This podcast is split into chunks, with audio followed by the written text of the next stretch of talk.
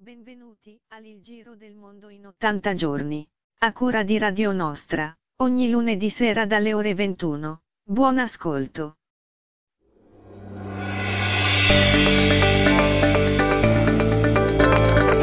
Eccoci qua nuovamente, un lunedì primo novembre, un lunedì da, da bufera, fuori sta venendo giù il finimondo, sta piovendo, speriamo che le connessioni tengano e per questa nuova puntata con me c'è Rossella, ciao Rossella. Ciao a tutti e grazie Gianluigi, speriamo che le connessioni tengano, la mia è un po' ballerina perché c'è un diluvio in corso, insomma. Sì, esatto, hanno già tolto la luce da qualche parte, quindi incrociamo le dita e, e via. Nuovi ospiti, speriamo di raggiungerli tutti perché con questo tempo mm, eh, è così, insomma, vabbè, incrociamo le dita e ciao, con la nostra mongolfiera, anche se piove, cerchiamo di tenere dritta la, la, la direzione, cosa dici? Assolutamente, barra dritta e dritti alla meta. Esatto, allora vi ricordo sempre di mettere di cliccare sulla pagina di YouTube di diventare di iscrivervi al nostro canale perché dobbiamo raggiungere un numero alto per poi trasmettere anche in, volendo in diretta dall'esterno. Quindi abbiamo bisogno di numeri e potete sempre sentirci sui vari podcast Spotify, Anchor e Google Podcast Partiamo col primo brano, un brano un po' inedito per Radio Nostra, ma incominciamo anche con questo, tipi, con questo tipo di, di, di musica. Andiamo. Ora partirà.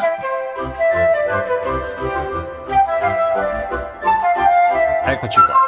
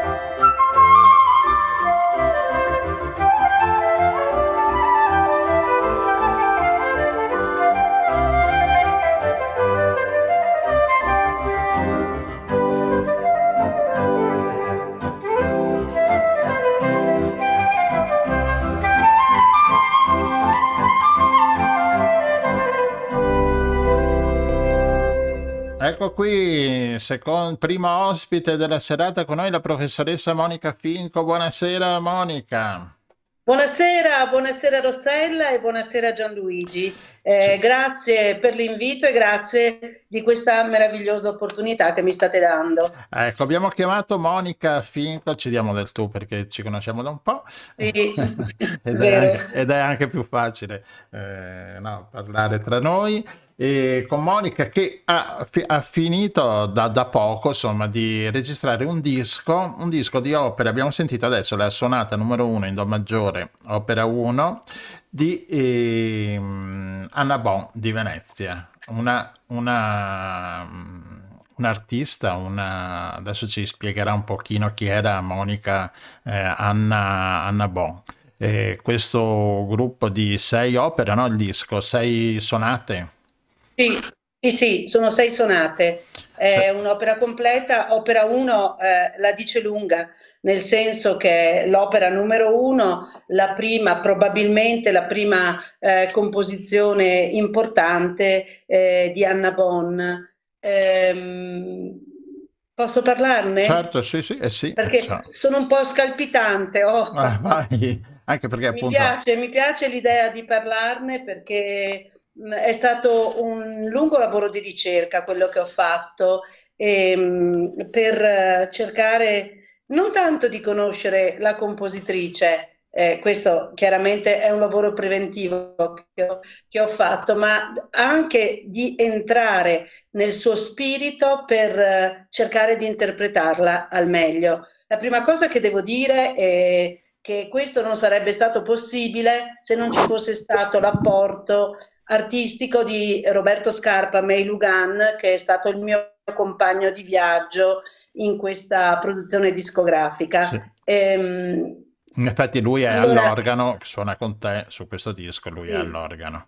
Sì, infatti abbiamo deciso eh, di eh, eseguire queste, queste sonate per flauto e organo perché inizialmente avevamo fatto delle prove con il clavicembalo, ma il, il suono non era abbastanza veneziano, tra virgolette, e quindi abbiamo deciso di optare per una versione con l'organo che ci ha garantito delle sonorità eh, molto, molto più morbide, molto più calde, con le quali abbiamo avuto modo di esprimerci uh, maggiormente secondo i nostri gusti. Per tornare a parlare di Anna Bonn, Anna Bonn è un personaggio nella storia della musica eh, per certi versi ammantato di, eh, di mistero. Anna Bonn è cantante, eh, compositrice veneziana del Settecento,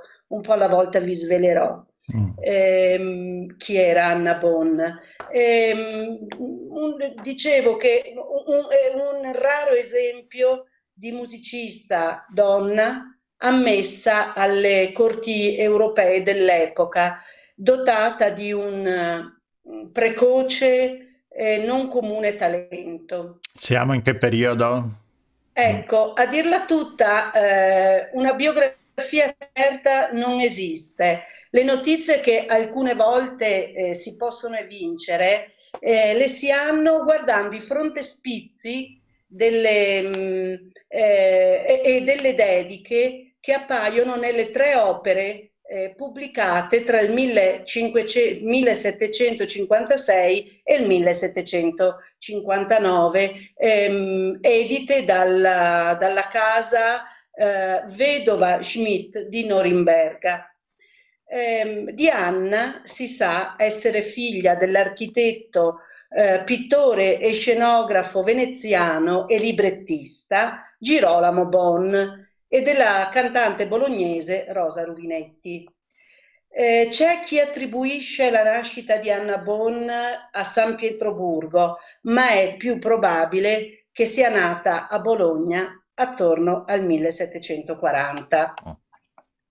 Sì. E a proposito eh, di, della formazione musicale di Anna, si conosce abbastanza poco, anche se diverse fonti storiche citano un registro parrocchiale dove viene indicata la sua missione all'ospedale della Pietà di Venezia a soli quattro anni come corista. Tra l'altro vale la pena ricordare che gli ospedali, chiamati anche conservatori, in origine erano luoghi di accoglienza per le trovatelle, ma finirono per diventare luoghi di formazione anche per ragazze di buona famiglia che aspiravano a diventare musiciste. Per cui quando Anna Bon entrò come allieva dell'ospedale, venne registrata come figlia in educazione, il quale termine era applicato ai paganti e non alle orfane, alle orfanelle residenti. Fu allieva della maestra Candida dalla Pietà, a sua volta diretta allieva di Antonio Vivaldi, il prete rosso. Eh, dopodiché eh, si trasferì con la famiglia eh, nel 1755 e la troviamo in quell'anno a Bayreuth, niente po' di meno che al servizio di Federico Margravio del Brandeburgo e di sua moglie Guglielmina di Bayreuth, sorella maggiore dell'imperatore Federico eh, di Prussia, la quale a sua volta era musicista e compositrice. Nel 1756 si trasferisce a Potsdam alla corte dell'imperatore di Prussia stesso come virtuosa di musica da camera. E proprio in quell'anno vengono pubblicate le sei sonate da camera opera 1 di cui abbiamo fatto un ascolto questa sera. È la prima delle tre raccolte che sono rimaste ed è dal frontespizio della raccolta, questo è molto interessante, che riceviamo l'età di Anna Bonn. Nel 1756 Anna si è scritto eh, aveva 16 anni. Ah, quindi, quindi, davvero molto precoce per, per l'epoca una, poi, di, no? Di una, di una, precocità e di un genio incredibile. Ah. Un anno dopo, nel 1757, Anna diede alle stampe sei sonate per clavicembalo solo e nel 1759 pubblicò sei divertimenti per due flauti e clavicembalo. Ma in quel periodo era difficile no? sì. che una figura femminile, cioè una donna, riuscisse a sì. pubblicare... Sì, perché eh, alle donne, le donne erano relegate ad avere un'educazione, una formazione, ma tutto doveva restare nell'ambito del focolare domestico, in attesa di prendere marito. Ecco, questo era fondamentale, però per Anna eh, il destino fu molto diverso e, ehm, e, questo grazie principalmente alla sua famiglia che la introdusse negli ambienti in cui poté esprimere completamente il suo genio. Nel, finisco brevemente la biografia di Anna nel 1762 tutta la famiglia Bonn ebbe un nuovo ingaggio, Rosa, la mamma e Anna come cantatrici e il padre Girolamo come scenografo alla corte del principe ungherese Esterasi, presso la quale lavorava come maestro di cappella Franz Joseph Haydn. Probabilmente Anna Bonn visse in quei luoghi fino al 1765 e pare che nel frattempo abbia composto un'opera tra gli altri lavori scritti. L'ultima notizia che abbiamo risale al 1767. Pare si trovasse in Turingia, accanto al marito, il cantante di corte Mongeri. E dopo Qualcuno si perdono osa... le tracce. Esatto, qualcuno osa la tesi che, che sia morta di parto, ma nulla è certo. Nemmeno il luogo di sepoltura della nostra Anna, di cui a questo punto si perdono definitivamente le tracce. Bene, l'idea allora di riprendere queste, queste sonate mm, e proporle con l'organo, come ti è venuta? Mi è venuta perché leggendo queste sonate che devo dire all'inizio eh, trovate così in un catalogo, ho detto come spesso si fa, ma guarda questa compositrice veneziana del Settecento, non, non, non, non conosco nulla, aspetta, leggiamo un po' eh, queste sonate. E ho iniziato a leggere la prima con un po' di, forse un po' prevenuta, pensa un po', pensa un po' che cosa strana. Ma man mano che leggevo le sonate, le suonavo e le risuonavo e le ripetevo, mi rendevo conto che avevo tra le mani dei gioielli, ma veramente, veramente dei gioielli un, uno sull'altro, come una collana di perle, eh, le, le cui perle preziose sono inanellate e infilate uno nell'altra.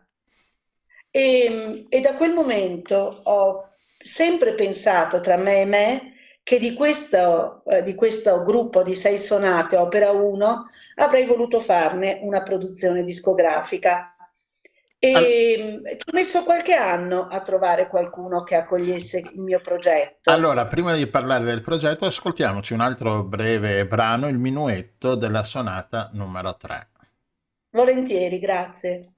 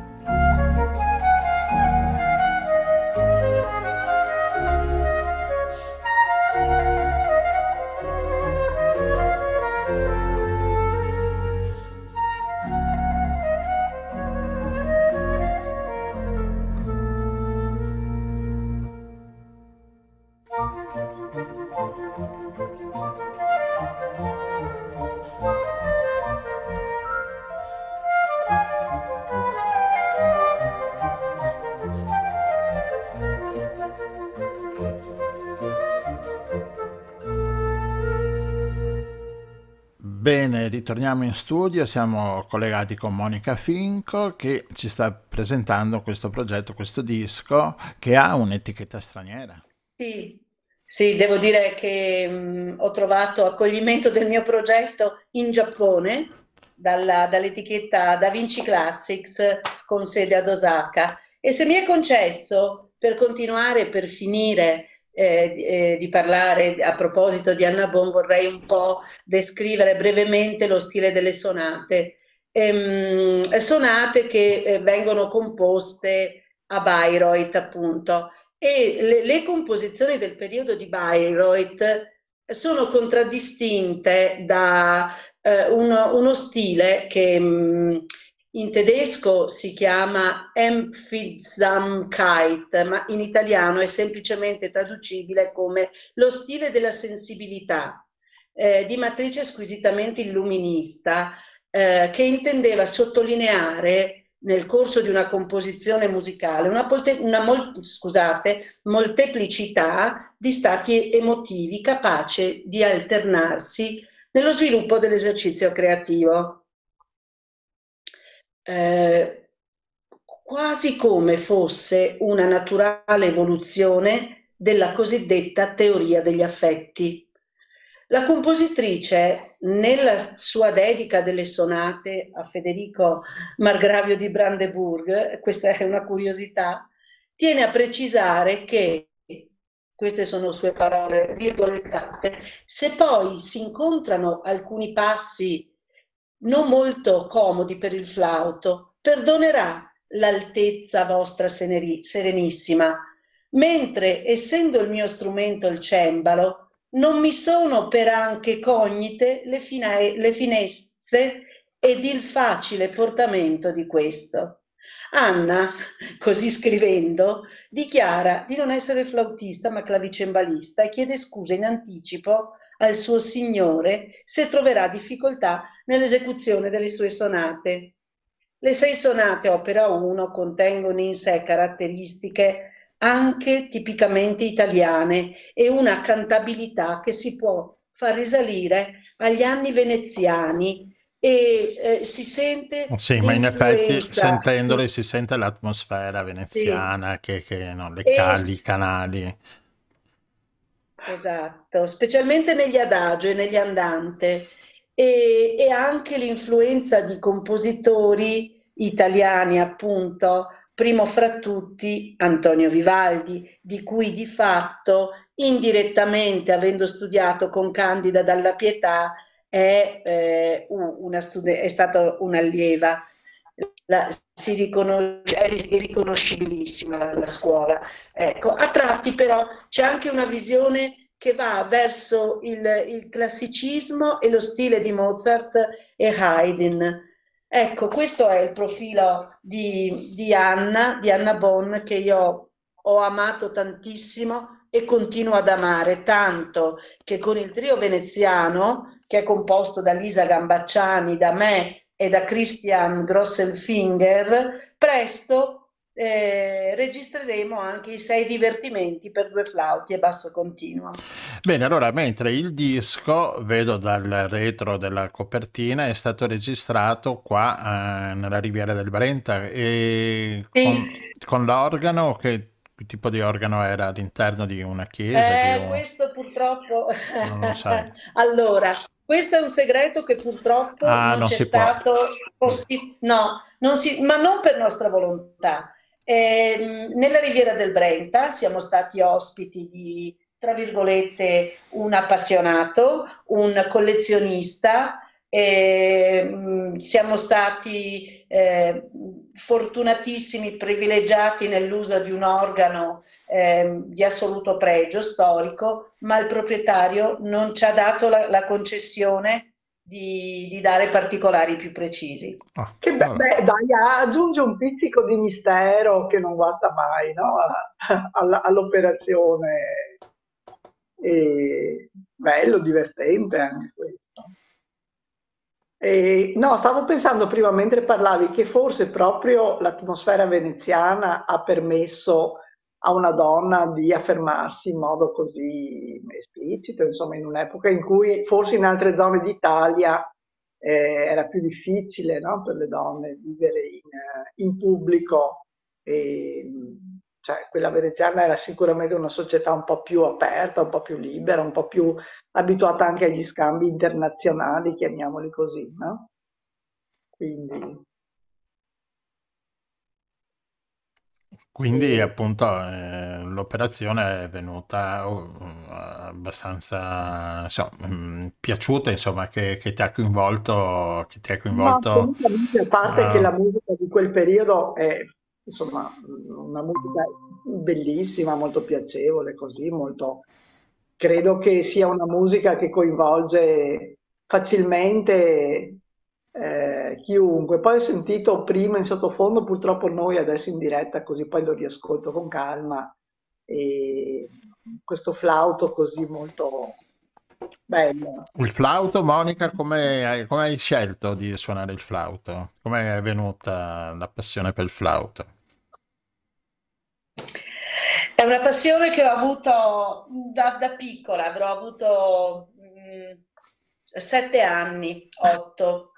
E, ehm, forse chi ha la mia età si ricorda, grazie a Severino Gazzelloni ehm, ci fu una serie di trasmissioni televisive alla, alla televisione, eh, alla, nella tv della Rai. Rai.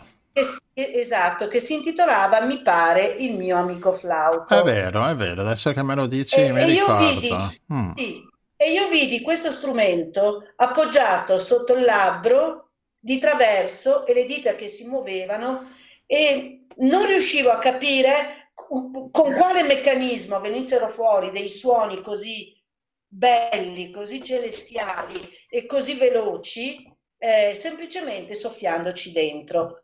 E, e allora lì mi incuriosì da morire e pensai che avrei suonato il flauto grazie anche a mio padre che non era musicista di professione, eh, ma amatorialmente lo era in tutto e per tutto. E grazie a mio padre e a mia madre che assecondarono sempre le, le mie necessità di vita, poi quando feci l'esame al conservatorio mi incapponii, la commissione avrebbe voluto farmi suonare uno strumento ad arco, ma alla fine dell'esame uno degli insegnanti mi riconsegnò a mia madre e le disse, signora, questa, questa, questa, ragazza suonerà il flauto, non c'è stato verso di convincerla di suonare un altro strumento. Tale e tanta era la mia passione e la mia curiosità. Sì, questa si chiama passione ed è bellissima. Passione, passione. Beh, dico... Una passione enorme, un amore grande, veramente. Eh, ricordo che torni da, diciamo, da una tournée fatta in Spagna in questi giorni, sì. il mese scorso, sì. che suonavi anche, avete suonato anche a Nabon. Sì, appunto, con il trio veneziano, eh, che tanto successo, devo dire, sta riscuotendo eh, nella terra iberica abbiamo fatto un giro di concerti a Barcellona e altre città eh, vicine, poi abbiamo fatto anche delle lezioni concerto per, per le, gli studenti delle scuole e um, abbiamo suonato appunto eh, un paio di divertimenti per due flauti e basso continuo di Anna Bonn con grandissimo stupore del pubblico perché la prima reazione che ha il pubblico quando si suona Anna Bonn è di grandissimo stupore e poi di, di grande apprezzamento per una musica che è davvero di grandissimo pregio. Bello, beh, complimenti. Poi Barcellona, avete suonato in quel magnifico Palazzo della Musica? No, abbiamo suonato dunque a Barcellona ci sono tante accademie che sono dislocate nel centro di, di, di Barcellona e sono, c'è l'Accademia della Chimica, l'Accademia della Medicina, l'Accademia della Fisica eh, e, e in, in, quelle accademie la municipalità organizza dei, dei concerti tutto l'anno e, e noi siamo stati ospiti in, in, queste accademie che hanno sempre un pubblico affezionato molto nutrito perché usano questo sistema che secondo me è molto eh, interessante eh, di eh, organizzare visite guidate dell'accademia con eh, la, il concerto alla fine e trovo che questa sia un'idea di, ehm, anche di unione di più arti, di più conoscenza, di informazione che non può far altro che del bene. Molto bello, certo, molto mm. bello. E riesci Monica a conciliare il tuo lavoro di concertista col tuo lavoro di insegnante alla cattedra di flauto al Conservatorio Veneto Marcello di Venezia? Sì, sì, sì, sì, sì. Eh, è molto faticoso.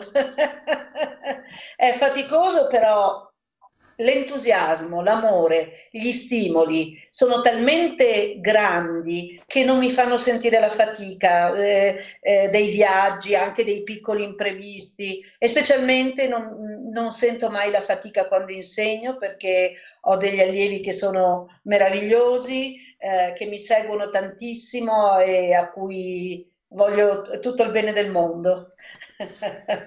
Bene, lì a Palazzo Pisani eh, i conservatori hanno avuto un cambiamento no? da, da, da, da, una eh, quindicina d'anni, no? Eh, eh, sì, eh, eh, sì, Ora... Il conservatorio... Scusami. Sì, no, no, dico, no, no, vabbè, ora com'è, com'è la situazione? Allora, la situazione è... Mm, Descrivo brevemente. Sì.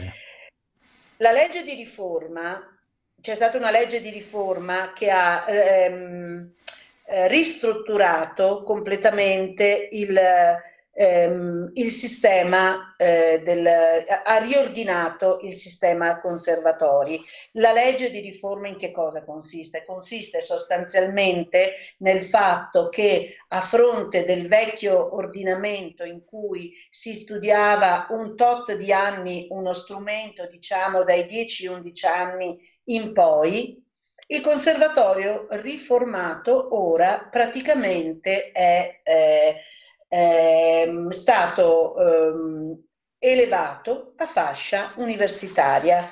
Quindi noi abbiamo dei corsi accademici di primo grado, di primo livello, che corrispondono a tre anni di studio, e un altro livello accademico eh, che corrisponde al biennio di specializzazione.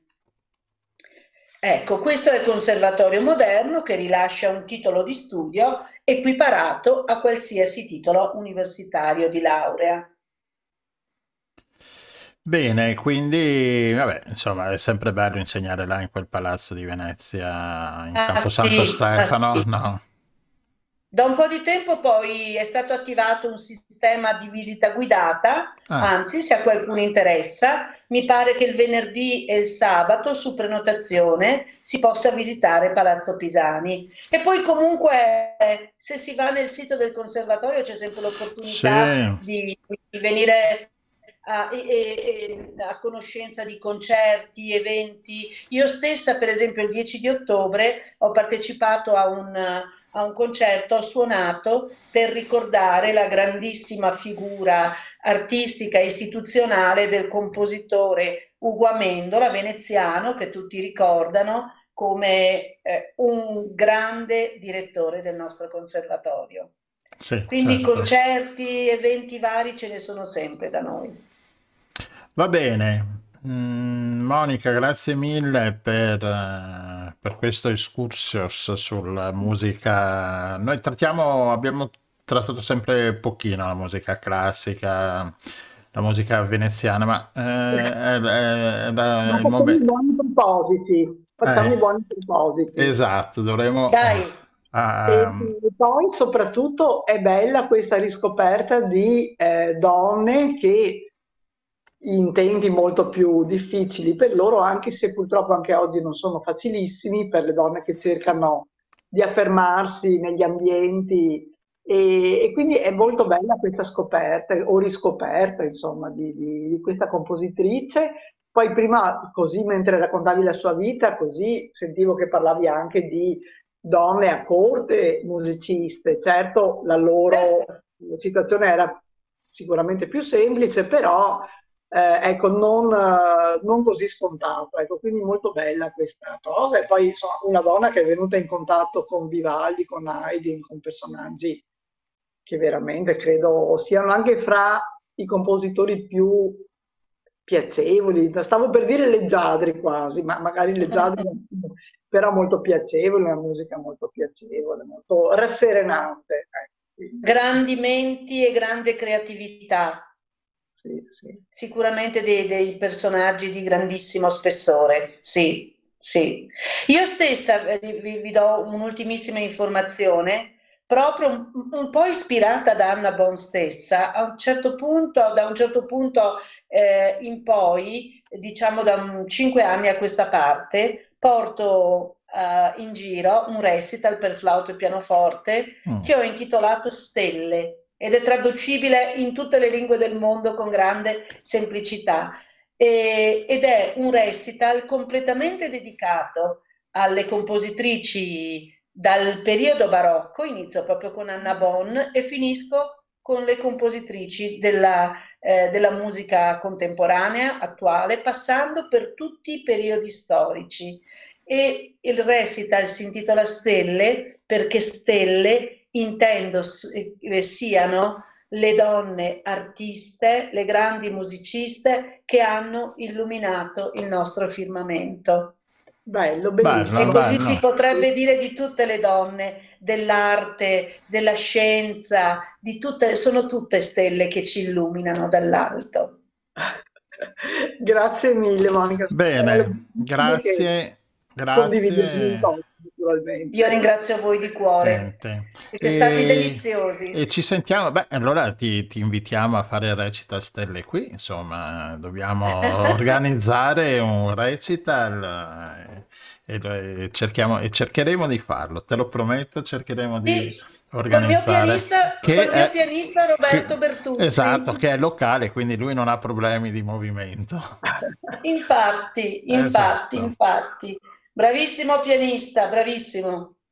Va bene, adoro. grazie mille Monica, ci sentiamo, Grazie a voi, grazie. veramente, veramente grazie di cuore. Molti complimenti.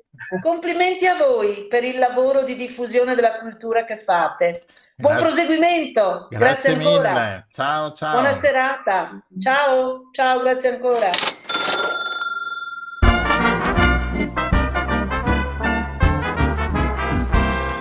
Se potessi avere mille lire al mese, senza esagerare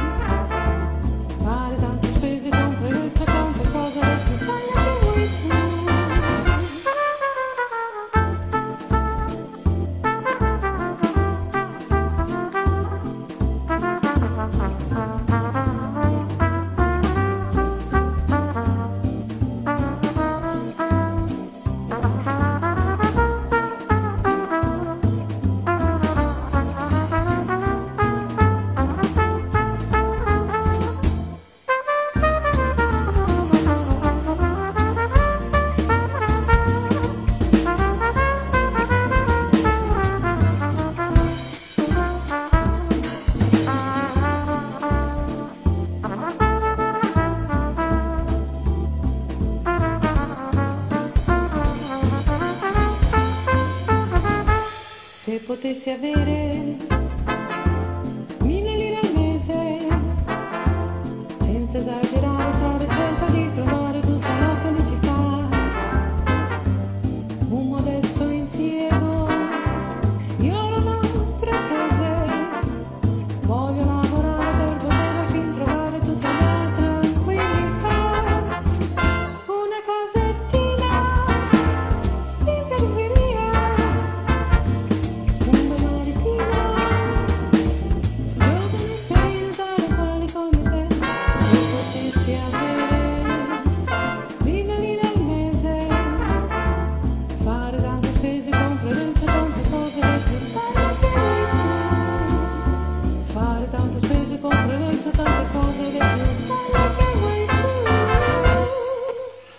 Ecco qua, mille, mille lire al mese, CT Benderend ci ha lietato, mm, mille lire al mese. I- Ecco Con qua, con, perditi, con Gian.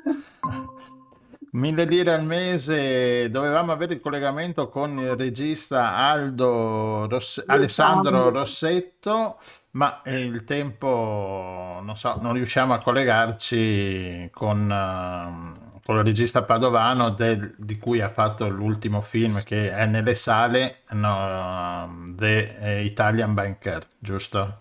Sì, Ecco, e quindi, e quindi cosa abbiamo fatto? Noi da un Alessandro Rossetto siamo andati a un Alessandro Sartori che è collegato con noi. Ciao Alessandro. Ciao, mi sentite? Sì, ti sentiamo bene. Bene. Un Bene. amico di Radio Nostra. Alessandro Sartori, guida naturalistica OTS, giusto? Sì, sì, beh, no. OTS è un'associazione di cui- OTS, sì, guida naturalistica di, di, cui- di OTS. No, no, no, è appunto questa la Ah, precisazione. scusami. Ah, No, no, no, OTS è un'associazione, così ho due minuti per parlare anche di OTS, Certo. che raccoglie tutti gli operatori del turismo sostenibile, o perlomeno insomma quelli che hanno aderito a Ah, questa operatio- associazione. operatori turismo sostenibile, OTS. Sì, però io sono guida con partita IVA, insomma sono una- un, un profession- un libero professionista che lavoro in proprio, insomma. Poi Sì. faccio parte di OTS di cui sono anche presidente, ma questa è un particolare. Ah, eh, vabbè.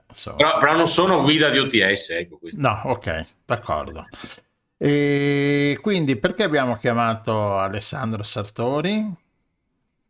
Beh, Per? per- penso, penso per uno dei miei amici preferiti, cioè Piovanelli. Esatto, eccolo qua, aspetta, adesso metto, metto Eh, anche l'immagine di un piovanello. Eccolo qua. Ho messo un piovanello tridattico, come si No, chiama? eh, no, io parlo di Piovanelli Pancianera, però posso Ah. parlare anche di Piovanelli Tridattili, dai. Ok, vabbè. Allora. Allora, parlaci un po' di differenze. Qua c'è anche il No, piovanello no, beh, comune. allora, beh, innanzitutto il piova- intanto stiamo parlando di un trampoliere. Io Esatto. quando faccio gli interventi cerco di essere sempre molto semplice e non parlare di cose eh, tecniche, per cui diciamo tutto quello che io racconto cerco di essere il più preciso possibile anche dal punto di vista scientifico, ma nello stesso tempo non penso sia il caso di complicarsi la testa con, eh, eh, con termini tecnici, insomma, nomi latini. Cioè, diciamo che i trampolieri o i limicoli eh, come, che non è un termine appunto scientifico, eh, ehm, comprendono, come quando si dice gabbiani, in questo caso comprendono tutti quegli uccelli che hanno le zampette più o meno lunghe, in questo caso non particolarmente lunghe, ma che camminano eh, sull'acqua, sull'acqua bassa e lì si cibano. Eh, da cui trampolieri perché dovrebbero avere i, tiam- i trampoli o limicoli perché dovrebbero mangiare sul limo. Poi in questa grande famiglia dei trampolieri o limicoli in realtà ci sono tantissime specie con eh, gambe diverse e caratteristiche diverse di alimentazione. Eh, per fare un esempio, un limicolo è sicuramente il Cavaliere d'Italia, che tutti conosciamo, Ah, specie, specie di abitanti, eccolo lì. Eccolo qua in tutta la sua, il tuo- suo splendore. Di questo possiamo capire bene perché lo chiamano trampoliere. Eh, certo. Vabbè, il piovanello pancianera invece è un trampoliere piccolino con, con delle zampe nemmeno così slanciate da poterlo chiamare un trampoliere, però fa sempre parte insomma, di questa famiglia. Che poi in veneziano, nel dialetto veneziano, tutti questi uccelli, per cui il piovanello, il eh, piovanello tridattilo, il gambecchio, che adesso un po' vi spiegherò, eh, vengono chiamati tutti biseghini Oh, i biseghini. Se te trovi un pescatore o un cacciatore gli indici, gli indichi quegli uccelli, loro ti dicono: Ah, biseghini, biseghini. Bene. Ecco, ho messo, ho messo- ho messo un'immagine pancia nera adesso. Sì. Allora, il piovanello pancianera è un uccellino piccolino perché misura tra i 17 e i 21 centimetri, per cui per dare l'ordine delle idee, un merlo è 23, 27, perché è più piccolo di un merlo, leggermente anche più piccolo di uno storno, per cui effettivamente è un uccellino molto piccolo e con delle caratteristiche invece incredibili dal punto di vista della mobilità.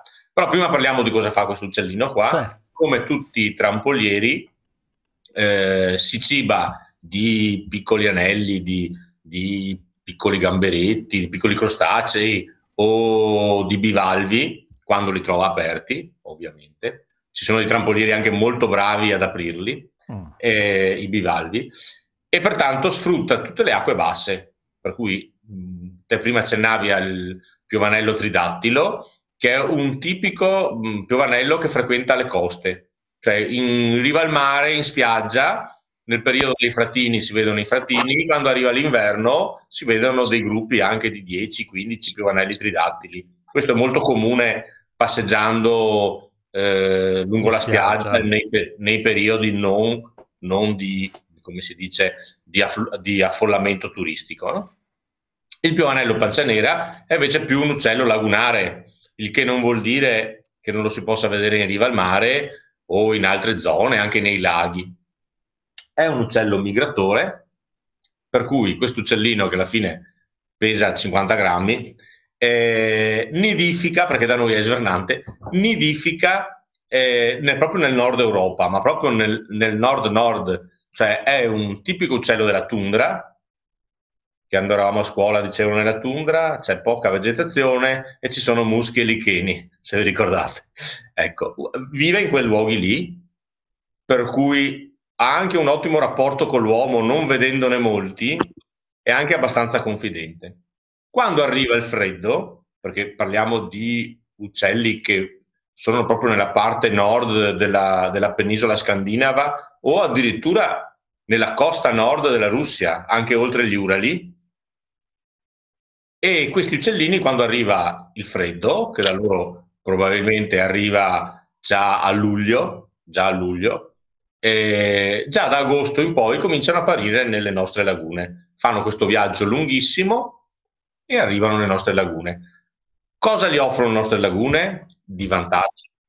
Il fatto che, esattamente, come dice giustamente Gianluca, il fatto che il, il, con i movimenti delle maree loro sanno che ciclicamente emergono queste velme, cioè queste, queste zone ricchissime di cibo per loro, e loro ciclicamente sanno dove ormai sanno benissimo in Laguna di Venezia dove sono e ciclicamente vanno a mangiare, per cui possono passare un inverno tranquillissimi, sapendo che hanno un, un, dei momenti per mangiare e poi dei momenti per riposarsi che diventa quasi quasi il problema lì quando devono riposarsi. Proprio perché hanno queste zampette piccoline e queste zampette piccoline fanno sì che quando la marea sale, eh, anche se sono comunque dei nuotatori, hanno bisogno di un posto alto. E dopo parliamo un po' dei numeri che arrivano e parlando dei numeri capiamo perché hanno problemi di... come noi quando andiamo a fare la spesa la domenica, hanno problemi di parcheggio. Ecco Alessandro, qua ne abbiamo uno che si è perso, non trova parcheggio, sentiamo com'è il verso del piovanello.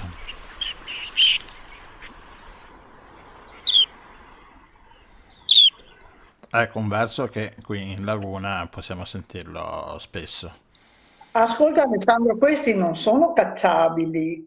Te lo No, no, chiedo no. perché stamattina sembrava di stare in zona di guerra qua. Quando piove, gli uccellini credo che stiano più fermi, più posati, non lo so, perché quando piove si scatena l'inferno, veramente, sembra Per- una scena. perché la pioggia eh, delle volte fa muovere molto di più gli uccelli, cioè nel senso che magari una perturbazione come questa che arriva dal nord fa sì che alcune popolazioni eh, arrivino, per cui è sempre una giornata di movimento di uccelli, Pe- di, facciamo di uccelli cacciabili, cioè le anatre in giornate di vento o particolarmente turbolente, che ne so, magari delle anatre che stanno svernando momentaneamente nei laghi dell'Austria, magari arriva una perturbazione molto forte e tendono a spostarsi. Ah, ok. Per cui i cacciatori, quando ci sono queste perturbazioni molto particolari, sanno che ci sono movimenti degli uccelli. Alcuni se ne vanno, ma altri ne arrivano. E in questa fase di arrivo, gli uccelli non hanno il tempo per sapere che lì è una zona pericolosa, che a sinistra hanno il posto dove possono mangiare, perché devono comunque un attimino ambientarsi, insomma. Questo è, è- per cui fa, però non è cacciabile il, il- il piovanello pancianera. E, mm, e direi che non è neanche confondibile con qualche specie cacciabile, perché tutti questi trampolieri piccoli non sono cacciabili.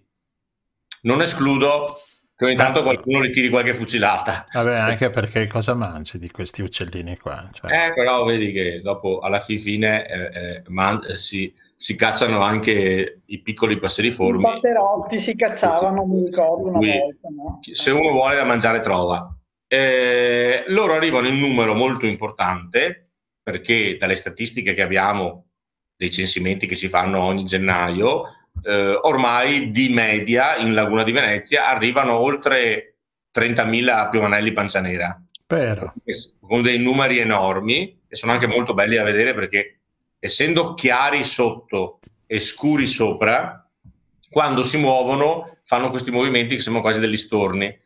E con però questo effetto cromatico molto bello per cui a un certo punto te quasi non li vedi più, poi appare il, il bianco e per cui hanno un effetto molto bello, insomma, quando volano in sti gruppi, che possono essere anche gruppi Sì. di mille, sì, duemila, sì, sì, ma so- e che poi hanno una coordinazione, non si scontrano mai. Tu vedi queste cose e sono veramente incredibili come sì, sì, stanno tutti attaccati, però pum, pum, pum, altro che frecce tricolore. Difatti, e, e, ecco, quando, siccome ho detto che sotto sono chiari, la domanda che mi fanno spesso è ma perché si chiama piovanello pancia nera se poi te mi dici che sotto è chiaro? E anche delle volte che girando in barca o facendo la guida li faccio vedere, uno mi dice posso farti una domanda? Dimmi, ma scusa, se la pancia bianca, perché si chiama piovanello pancia nera? Perché, come molti uccelli, hanno un abito diverso tra l'inverno e l'estate. L'estate. Per cui quando sono in periodo riproduttivo, per sembrare belli, eh, la loro caratteristica è proprio di avere questa bella pancia nera e quando arriva l'inverno e fanno la muta, non investono eh, nulla nella bellezza perché sanno che comunque è un periodo dove non devono riprodursi, cioè non devono apparire, ma devono stare in gruppo e, e, e e, e, ed, è inutile, ed, è inutile, avere la panza nera. Ecco. e, altre cose che posso aggiungere, divertenti, beh, beh, innanzitutto questi grossi gruppi, come dicevo prima, poi quando arriva l'alta marea hanno bisogno di un posto dove andare, e per cui hanno proprio problemi di parcheggio, per cui delle volte so, i pescatori che da noi usano eh, dei sistemi di, di, pesca dove devono mettere giù tanti pali, se per esempio mettono le reti, quelle a V, eh, ed è divertente perché ogni paletto ha sopra un piovanello pancia nera. Per cui sembrano proprio, e, e, e delle volte vengono delle fotografie buffissime perché te magari vedi una, una fila di 15 paletti e ad ogni paletto c'è il suo piovanello pancia nera. E, in mezzo a questi grossi stormi di uccelli, tante volte ci sono anche altri limicoli, eh, per cui l'impressione è che siano tutti piovanelli pancia nera, se poi te li vedi posati dentro, oltre ai nostri amici frattini, che alcuni non svernano e colgono l'occasione di passare l'inverno insieme ai piovanelli pancia nera, poi si trovano trampolieri di ogni tipo, anche molto rari delle volte. Perché questo? Perché è una, una strategia intelligente durante l'inverno stare tutti assieme. Perché dormi in gruppo per cui se arrivasse un predatore hai buone possibilità che mangi un altro. Cioè, nel ah, senso che lo stress, lo stress, viene diviso un po', si diceva mal comune e mezzo gaudio. In questo caso, se dormi insieme a altri 5.000, dici ma proprio me deve mangiare il, un'ipotetica volpe o un falco. Ma molto più interessante è il fatto che la mattina presto, quando devi partire per cercare il cibo, diventa intuitivo anche per il piovanello o per un altro trampoliere, seguire quelli che stanno meglio, che vedi più grassocci e più in forma, dici non lo so, ma che carattere ha, ma sicuramente deve essere molto in gamba a trovare cibo. Per cui vivere in gruppo durante l'inverno dà anche questo vantaggio competitivo di poter in mezzo a questa marea scegliere il migliore e seguirlo. Una caratteristica che dovremmo riprendere anche noi umani guardando le buone pratiche dei nostri vicini e cercando di copiarle e non fermarsi al stare massa o gruppo. Questa è la filosofia del lunedì sera di Alessandro. No, no, è, è, bella questa cosa. Mentre parlavi stavo pensando, vedi che bello come stanno insieme, come fanno gruppo anche specie diverse. Poi mi sono ricordata del ritrovamento che ho fatto l'altro giorno di questo piccione con il collo completamente spolpato fino all'osso, ma con un'accuratezza, il resto integro e appunto tu e poi anche altre persone così che ho incontrato mi hanno detto che sono i falchetti che fanno questo tipo di lavoro. Quindi eh, sì, anche fra loro insomma qualche eh, contrasto ogni tanto. Sì, sì, beh, la natura Pronto? Pronto? So. Sì, sì. Si sente bene perché mi è tornata sì, la voce. Sì, sì. Ne, nella natura, vivere in natura non è semplice perché esiste una catena alimentare e, e delle volte sei incudine e delle volte sei martello. Cioè, delle volte sei te, se pensiamo al piovanello che è simpatico, piovanello pancia nera, piccolino, 50 grammi, ma alla fine è spaventevole per, per, il vermetto che viene fuori dalla velma, per cui è un predatore anche lui, e poi a sua volta il piovanello pancianera viene predato da predatori eh, che ci sono in laguna.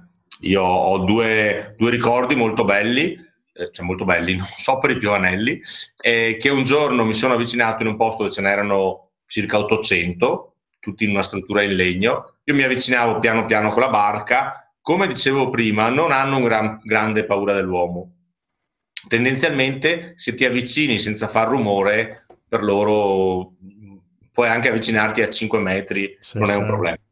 A un certo punto sono scappati via tutti e io ho detto cos'è che ho fatto di male? E direi 30 secondi dopo è passato un falco, falco. un lodolaio sopra questa zona. Cioè loro, uno aveva già dato l'allarme e loro l'avevano anticipato e in quel caso gli è andata molto bene. E, e poi un'altra volta invece bassa marea, per cui piovanelli in tutta la laguna, nelle, nelle barene, voi sapete che le barene hanno i ghebi e quando la marea si abbassa molto, questi ghebi saranno pieni di ogni ben di Dio per i piovanelli. E c'era un falco di palude che percorreva la barena facendo come fosse uno stradino che faceva strada per strada, percorrendo ghebo per ghebo, perché diceva sicuramente dietro la curva un piovanello che sta mangiando lo trovo. Lo trovo. Per cui sì, è- è- diciamo che loro sono tutti gli animali, ma questo lo vediamo anche a casa con i cani e i gatti che tendono, di ess- tendono ad essere abitudinari, è una cosa che è rimasta, diciamo, da quando erano liberi, perché ehm, gli uccelli, gli animali in generale, non, non cercano rischi, perché ogni errore può essere la morte e pertanto tendenzialmente vanno a mangiare sempre in quel posto, tendenzialmente vanno a dormire sempre in quel posto, tendenzialmente migrano sempre seguendo le stesse rotte e tornano sempre sia dove, hanno- dove sono nati e vanno sempre a svernare tendenzialmente dove vanno a svernare. In questo senso, se volete, ho un aneddoto su, su un piovanello pancia nera mitico, che era una, una femmina poi, eh, che abbiamo trovato in laguna con un anello ed era stata inanellata eh, nella provincia del eh, Taimyr, che è una penisola oltre gli Urali in Russia, ma molto alta, eh, ma molto alta. Una penisola, se voi cercate questa penisola del Taimyr, è altissima. E era stata inanellata nel 2001 mentre covava e successivamente nel 2011 è stata vista in laguna. Cosa voleva dire? Che erano dieci anni, questa, questa minimo, questa femmina, aveva dieci anni di vita, che per un piovanello insomma è già una vita buona, insomma, come... come... E questa penisola dista, dista dalla laguna di Venezia circa 5400 Vero. chilometri. Che se noi pensiamo che facciamo un'andata e un ritorno, possiamo dire che questa piovanella, poveretta, si faceva 11.000 11.000 Chilometri. chilometri l'anno, ma siccome aveva 10 anni, possiamo presupporre che fosse andata avanti e indietro per 110.000 chilometri, che è una cosa fantastica se pensiamo, per un uccellino di 18 centimetri. Anche perché hanno dimensioni molto contenute. Per cui pensate alla fatica, Ascolta, i rischi loro- che hanno. Quindi loro adesso restano qui fino a quando? Beh, quest'anno eh, non arrivavano più, cominciavo a preoccuparmi, perché di solito a metà agosto cominciano ad arrivare anche in numero importante e invece ne vedevamo molto molto pochi. Poi con i freddi, teniamo presente che abbiamo avuto anche un settembre relativamente caldo e con i primi freddi sono arrivati, adesso comincia a salire di, setti- di settimana in settimana, insomma, la consistenza e rimangono fino a marzo, a marzo, già a febbraio cominciano a tornare indietro. Però fino a marzo ne vedi e poi trovi, come sempre, i ritardatari, per cui ad aprile magari giri la laguna e ne trovi tre, tra l'altro già con la pancia nera, tutti belli, e gli dici, ragazzi cosa fate qua a aprile? Che sono già di là che stanno nidificando. Ma perché anche negli animali, pur essendo molto abituati a fare sempre le stesse cose, esistono quelli che io chiamo i matti, che però hanno, anche, hanno una loro funzione nel Gli gruppo. outsider. Quelli che decidono che, che è arrivato marzo, ma possiamo anche stare qua perché il sole è bello.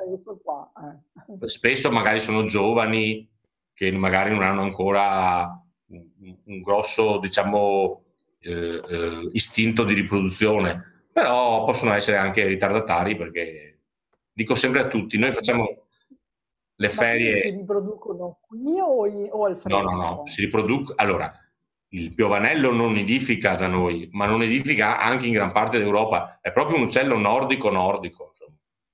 Ma i matti non possono nidificare anche qua o no? No, no beh, oddio, la funzione del matto è anche questa, quello che io chiamo matto, cioè nel senso che poi sono sempre uccelli, chiamiamoli pionieri, cioè sono sempre quegli uccelli che fanno una cosa anomala e normalmente eh, questa roba anomala non li riesce per cui sono gli uccelli che magari tutti svernano e, e, tutti migrano e sono il gruppo che dice no, noi non migriamo, proviamo a rimanere qua e normalmente muoiono.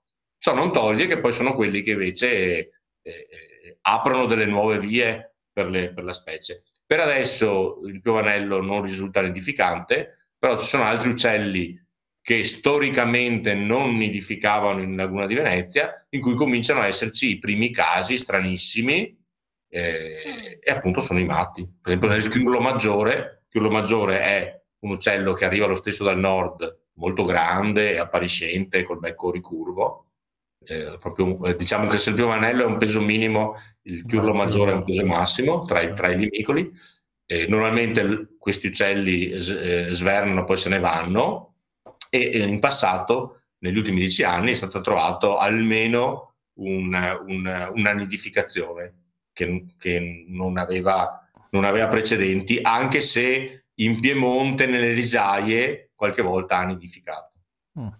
Per cui i matti hanno un loro ruolo. Insomma. Quindi qualche cambio di abitudine e qualche deviazione dalla norma ogni tanto si verifica. Sì, sì, sì. sì. Beh, insomma, è un po' come se pensiamo adesso mi piace sempre a me fare questi parallelismi, non so, il mondo dell'arte, il mondo della musica, c'è sempre il matto che fa una cosa che la gente dice boh, e normalmente, e, normalmente, e normalmente non ha successo e normalmente rimane matto, isolato, magari felice per quello che fa. E poi esistono invece delle persone che, che, che, che inventano dei nuovi generi, che, percorrono nuove strade, normalmente sempre considerati matti, ma che poi alla fine fanno scuola e magari dicono sì, appunto, ma questo nella moda, in qualsiasi campo. Certo, in qualsiasi campo. Vero. Per cui io sono un teorico, come gli indiani, come i nativi d'America, che avevano grosso rispetto dei matti, io dico sempre che i matti hanno un loro ruolo.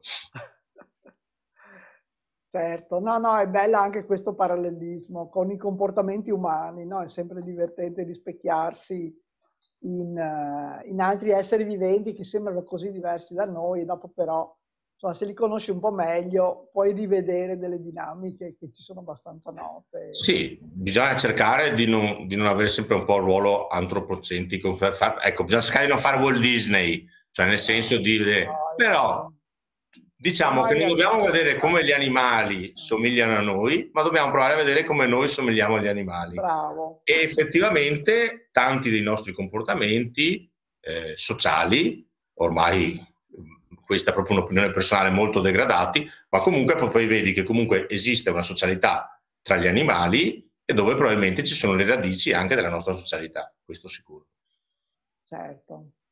Sì, sì, no, sul degradato siamo d'accordo, purtroppo, vabbè, un periodo un po' strano per, per la nostra società, speriamo che torniamo così a un momento di, di, più, di maggiore condivisione, anche meno paura dell'altro, perché veramente alcuni episodi di cronaca degli ultimi giorni sono agghiaccianti. E, e io, io sono un ottimista nato e per cui mh, penso che le cose andranno in meglio, però devo riconoscere che ultimamente mi rendo conto anch'io che stiamo veramente raschiando il fondo del barile, cioè esiste forse anche uno strascico, uno strascico della pandemia esiste un, eh, sì, un'aggressività eh, latente in tutti noi molto aumentata e che probabilmente è proprio figlia di questo periodo strano che abbiamo vissuto, insomma,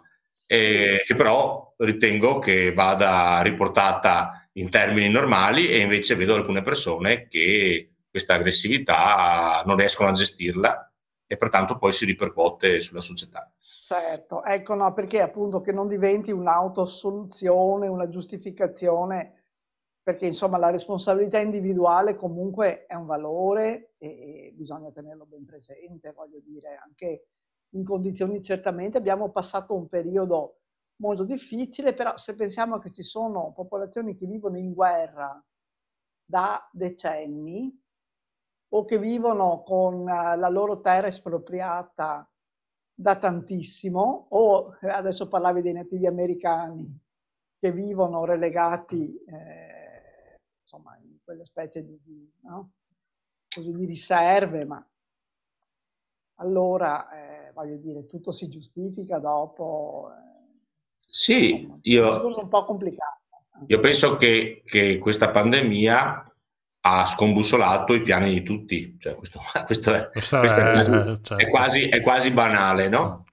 E, e, ovviamente adesso magari i miei piani, magari personali, possono essere stati vanificati di un 20%, altre persone questa pandemia ha proprio scombussolato i piani, potremmo dire al 90%, alcuni si sono trovati proprio, diciamo, con, con no, un disastro. Certo. Però questo fa parte della vita, anche se è, è difficile da dire, e, e, però se guardiamo le generazioni indietro, sono successe lo stesso delle cose che hanno scombussolato i piani, molto più cruente. E come diceva giustamente Rossella, anche in giro per il mondo ci sono quotidianamente delle persone i cui piani vengono scombussolati in maniera traumatica e devastante. Per cui dovremmo essere un po' meno viziati e pur come dice, auto, autogiustificandosi che siamo, siamo venuti fuori da due anni molto difficili, ma cercare di tornare a una normalità perché tutto sommato, insomma, questa cosa sta quasi finendo e forse è anche bene che ricominciamo a rimboccarci le maniche e a smetterla di piangerci un po' addosso. Sì, anche perché comunque stiamo vedendo, insomma, in questi giorni ne parleremo la settimana prossima. E si è aperto, si è chiuso il G20, si è aperto la COP26, insomma, problemini a, a così all'orizzonte, anche a un orizzonte prossimo. Ce ne sono, non lo diciamo noi, non lo dice Greta, lo dice Johnson, che è tra l'altro un, sì, insomma, un conservatore e sicuramente non è un pericoloso rivoluzionario. E lo dice il principe Carlo, quindi forse è il momento di prestar fede anche a, a chi sì, continua sì. a dire guardate che il cambiamento climatico...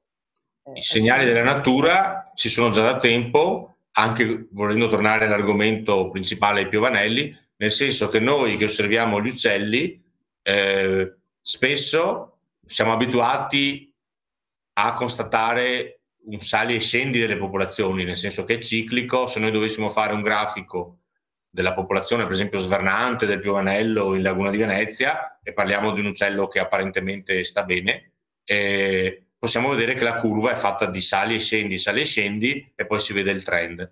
Esistono comunque delle specie che proprio spariscono e te le vedi anno dopo anno diminuire, diminuire, diminuire in maniera incredibile e non riesce a darti delle risposte. Le risposte probabilmente sono proprio eh, perché andiamo a distruggere degli habitat dove loro, dove loro si riproducono, per cui magari noi che vediamo la parte dello svernamento o la parte della migrazione non riusciamo a renderci conto. E, e, invece probabilmente ci sono parti della Terra dove, sì, chiamiamolo, non voglio neanche usare questa parola, lo sviluppo economico, mh, potremmo dire eh, eh, l'impatto dell'uomo. C'è un cambiamento sul, sì, sì. sulle strutture che quindi... Che, che, che, che porta degli, porta degli animali a, a spostarsi. All'orlo, all'orlo dell'estinzione. Esatto. Guarda Alessandro, una delle prossime volte che intervieni mi piacerebbe parlare con te di passerotti. Ok, ok. Perché Buon argomento. Una presenza quotidiana, familiare quasi, io insomma, mi ricordo da piccola, erano però anche molto... Ne vediamo sempre amici. meno. Sì, sì, potremmo fare una puntata anche una puntata sui perché anche perché ci sono meno insetti, no? Sì, sì, il passerotto che è ben conosciuto da tutti può essere proprio la specie bandiera per questo problema di mancanza di habitat, distruzione delle popolazioni degli insetti e, e magari possiamo alla fine di questa della puntata sul passerotto dare qualche consiglio okay. perché okay. ci sono degli esempi virtuosi dove delle persone sono riuscite in qualche maniera a farli tornare. Va bene, Va bene. Con, volentieri. volentieri, con Passerotto non andare via, che era Baglioni, era Baglioni. Eh, Ecco. E ci- invece ci- noi andiamo al mio piccolo a guardare i piovanelli pancia nera. Sì, sì, quando c'è la bassa marea, questo è un consiglio che do a tutti, quando c'è la bassa marea, se voi guardate, è- diventa il momento dei limicoli, per Certo. cui si possono vedere anche i piovanelli pancia nera. Eh, la settimana scorsa sono venuto al mio piccolo, c'erano, e senti proprio il vociare di Dei- facciamo sentire prima Esatto. Gianluigi. Oggi non è il periodo perché hanno alzato anche le paratie del Mose, quindi abbiamo l'acqua alta, quindi aspettiamo un po' che cali, Ah sì, sì, no, mi hanno detto, ho guardato, che cali, che cali l'acqua, c'è un tempaccio. Va bene Alessandro, grazie mille. Allora la prossima col eh, passerotto, e col pettirosso il passerotto. Eh, È, Passerotto. diverso, col passerotto. Col Ci puntiamo, passerotto. puntiamo sul passerotto, che, è una, che è una delle domande top di qualsiasi conferenza, non mia, ma di qualsiasi ornitologo. Alla fine uno alza la mano e dice: È il passerotto. ah, il passerotto dove è andato a finire? Ok, va bene per il passerotto. Alla prossima. Ciao, Venduto. grazie mille. Ok, ciao, grazie a voi. Ciao, Ciao ciao. Alessandro, a presto.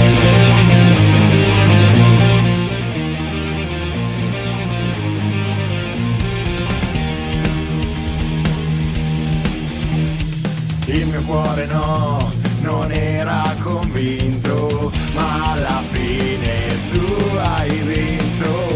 Forse qualcuno voleva ti incontrassi quella sera, ma io avevo una fottuta paura nera. In un barrio t'ho incontrato con le amiche tu parlavi, di sicuro avrai pensato. Ah, Ma chi è questo sfigato? Uno, come il giorno che t'ho incontrato. Uno, come il primo bacio che ancora non t'ho dato. Uno, come il giorno che t'ho incontrato giorno come il primo bacio che ancora non t'ho dato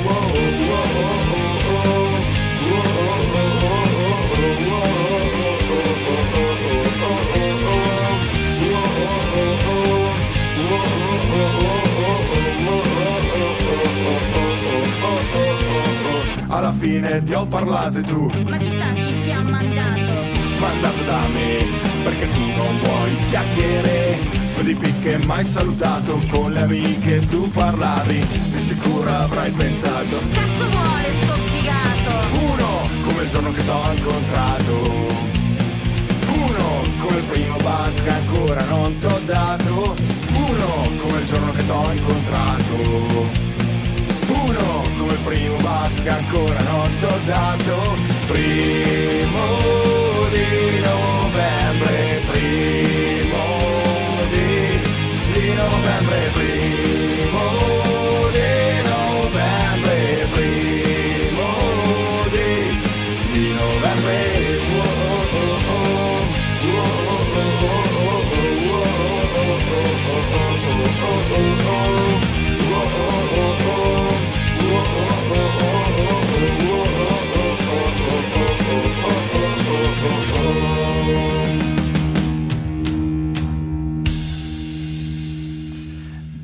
Bene, primo novembre il cappellaio matto qui a Radio Nostra, mm, giornata serata che ci ha visto un po' oh, scombussolare un po' la programmazione, dovevamo avere come ospite eh, Alessandro mm, Rossetto, vero? Che avrebbe dovuto parlare del suo ultimo film che è in uscita, sta girando e lui lo sta presentando anche in diverse sale in giro per l'Italia, dell'Italian Banker e noi gli avremmo chiesto volentieri eh, così, di, di parlare un pochino di questo film. È un film molto particolare, tratto da un testo teatrale di Bugaro, che è uno scrittore di Padova, e, ehm, ed è insomma ispirato in maniera abbastanza esplicita al crollo della banca eh? Veneta? Ban- Banco Veneto, Banco Veneta. Abbiamo il trailer, mettiamo intanto il trailer e così si può ascoltare. Adesso parte.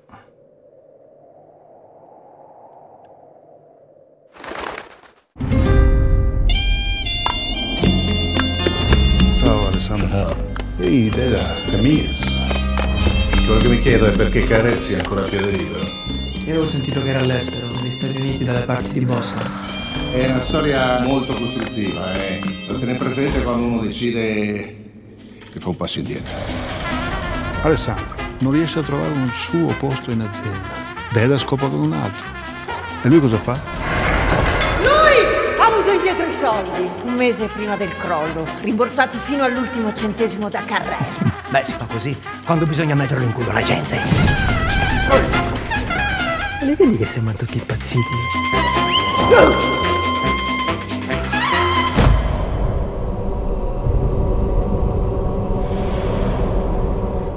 fumare una sigaretta, hai permesso? Alla signora non piace stare con me. Tutti avevano un'idea e tutti avevano bisogno della banca. Quei soldi non ci sarebbero mai stati senza la popolare del nord-est. Cosa sono per voi? Un fantasma? Un marziano? Vigliacchi! Vigliacchi! Farabutti e ladri, voi! Ladri! Eccolo qua abbiamo sentito il trailer, visto e sentito il eh, trailer di questo film che è nelle sale dal 7 di, eh, di ottobre, se non sbaglio, sì, del 7 di ottobre. Non è facile trovarlo in programmazione, Non è ma facile anche mh, perché è un film eh, che tratta un argomento un po' spinoso, insomma, per, per, eh, sì, per gli argomenti e anche per la responsabilità che emerge, insomma, che non è una responsabilità di uno. È sempre comodo quando si può dare tutta la colpa a- una persona, no? Purtroppo è una responsabilità abbastanza condivisa del crollo che c'è stato e comunque è, eh, la, la vicenda è abbastanza esemplare perché nel giro di eh, pochi anni sono state una ventina le banche fallite dal nord al sud Italia, quindi eh, insomma i meccanismi e hanno portato con sé morti e feriti, nel senso che certo. poi le persone hanno perso, alcune hanno perso per esempio la loro liquidazione, Certo. quindi i soldi che per tutta una vita avevano accantonato con l'idea di comprare casa, di fare qualcosa di importante, eccetera. Quindi ecco Sì, anche, anche l'idea di... del bianco e nero, perché il film è in bianco e nero, no? Dà quel film senso di drammaticità ancora maggiore alla Sì, sì, cosa. assolutamente, un rigore ed è, si svolge nell'arco di una notte, quindi c'è questo buio della notte e c'è il bianco della villa, una villa di Lonigo eh, nel Vicentino appunto, eh, nella quale è stato girato il film. Quindi è un film con un impianto teatrale molto evidente. Ecco, purtroppo stasera non siamo riusciti ad avere il regista con noi, speriamo di Vabbè, speriamo di... più avanti. Esatto, Ecco, no, io volevo solo dire che domani eh, ci sarà ampio spazio sia sulla stampa locale che credo anche su quella nazionale di quello che è successo oggi a Padova. Allora, eh, la eh, cittadina di Anguillara, che è una ridente cittadina in Di. Padova, ha pensato bene di dare la cittadinanza onoraria a Bolsonaro, che è il presidente del Brasile. Tra l'altro la notizia è uscita in contemporanea all'incriminazione per, eh, non ricordo più bene la definizione, comunque per il numero spaventoso di morti che c'è stato in Brasile a causa del Covid, perché appunto il presidente Bolsonaro aveva dichiarato che era un raffreddore, non c'era bisogno di prendere nessun tipo di misura e hanno avuto un numero spaventoso di, di morti. Quindi nel momento, nello giorno stesso in cui è stato incriminato in patria, Anguillara gli ha offerto la cittadinanza onoraria perché il bisnonno appunto era originario eh, di Anguillara. E quindi si è recato, è, è venuto e poi doveva andare a Padova in visita privata al santo. C'è stata una manifestazione, diluviava, quindi erano poche le persone che sono andate e diciamo che la polizia, che delle volte è abbastanza morbida in altre occasioni, è stata molto, pare, insomma, che abbia reagito con grande durezza e che siano stati usati gli idranti nei confronti di persone che stavano in realtà andandosene via. Quindi, mh, vabbè, insomma, una reazione abbastanza Così, comunque Bolsonaro ha rinunciato alla visita a Padova e se n'è andato invece a Pistoia e in visita, non so, a un cimitero con dei caduti di guerra brasiliani. Ecco, quindi credo che domani questa notizia la Sì, sicuramente già troveremo, c'era, già c'era sui giornali di oggi. Ecco, la troveremo questa- declinata con varie, ovviamente, eh, impressioni a seconda de- del- dell'orientamento del giornale. Certo, Sì. vedere sparare con gli idranti contro un gruppetto di persone che se ne sta andando, quando abbiamo visto delle cose vergognose anche ieri, questi travestiti da, da ebrei col, col filo spinato, insomma. Vabbè, Vabbè. poi ognuno ha le sue valutazioni su questo. Va bene. bene. allora direi finiamo qua. Oggi abbiamo avuto beh, due belli ospiti lo stesso, Due insomma. begli c'è ospiti di sem- peso, Sì, sì, sì, esatto. molto piacevoli e mm, sì, poi insomma la musica e la natura ci consolano, no? Sì, è Quindi- vero, questo è vero, esatto. Va bene, man- mandiamo sulla nostra si- sigletta, abbassiamo un po', ecco qua. E niente, allora appuntamento a lunedì, che anche lunedì prossimo abbiamo in programma varie... Abbiamo un programma molto denso Ricco e, e- fi- e fitto. adesso cercheremo di, di- spalmare Di come se fosse una crema di nocciola sul pane. Bella questa. Devi ancora cenare per caso? No, no, no, beh, ho cenato pochissimo, ma avevamo... La crema di nocciola sul pane ci sta bene a qualunque ora. Sì, esatto. Messaggio ricevuto.